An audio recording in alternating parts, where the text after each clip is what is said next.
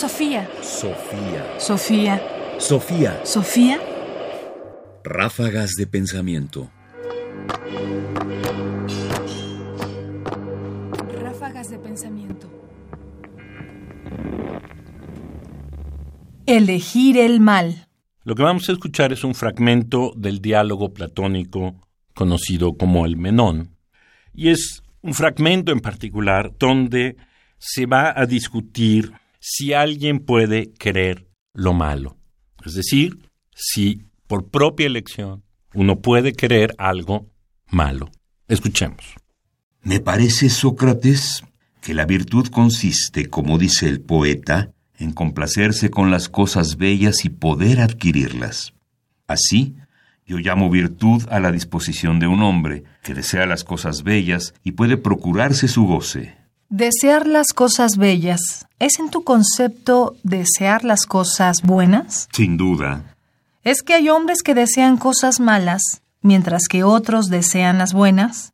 ¿No te parece, querido mío, que todos desean lo que es bueno? De ninguna manera. Luego, a tu juicio, algunos desean lo que es malo. Sí.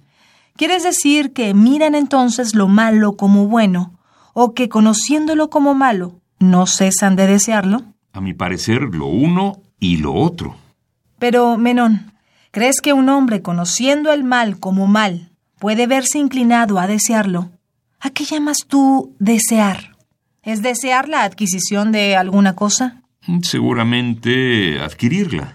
Pero este hombre se imagina que el mal es ventajoso para aquel que lo experimenta, o bien sabe que es dañoso a la persona en quien se encuentra.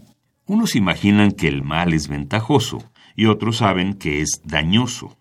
¿Pero crees que los que se imaginan que el mal es ventajoso le conocen como mal? En ese concepto no lo creo. Por lo tanto, es evidente que no desean el mal, puesto que no le conocen como mal, sino que desean lo que tienen por un bien y que realmente es un mal. De suerte que los que ignoraban que una cosa es mala y la creen buena, desean manifiestamente el bien. ¿No es así? Así parece. Pero los otros, que desean el mal, según tú dices, y que están persuadidos de que el mal daña a la persona en quien se encuentra, conocen sin duda que les será dañoso. Necesariamente. ¿Y no crees que aquellos a quienes daña tienen derecho a quejarse en razón de ese mismo daño que reciben? También.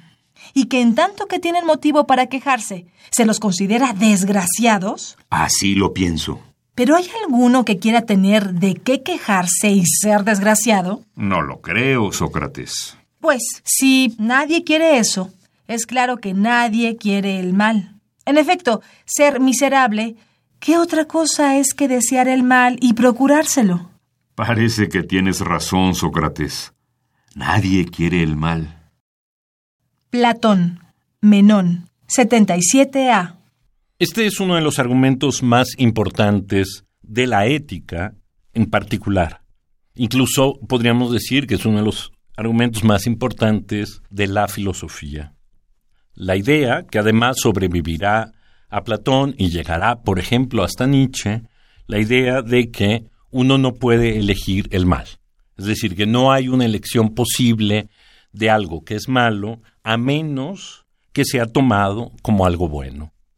Es decir, solo que mi voluntad piense que aquello que me hace daño es bueno para mí, yo puedo en realidad quererlo. El querer, nuestro querer, la forma de nuestra voluntad, está hecha para adaptarse hacia lo que es bueno para nosotros. De manera que excluye todas aquellas opciones en que lo que nosotros consideramos nos pueda hacer daño, no lo usemos. Esto es en realidad un argumento de peso, es decir, cómo está configurada nuestra naturaleza para elegir solo las cosas buenas y cómo al final es la ignorancia más que otra cosa lo que nos lleva a elegir lo que es malo. Y esta relación entre ignorancia y voluntad para elegir las cosas malas constituye uno de los ejes de la reflexión de la filosofía desde Platón probablemente hasta nuestros días. Ráfagas de pensamiento. Más información en la página ernestopriani.com. Busca el podcast en www.radiopodcast.unam.mx diagonal podcast. Comentarios: Ernesto Priani Saizó. Producción: Ignacio Bazán Estrada. Sofía. Sofía. Sofía. Sofía.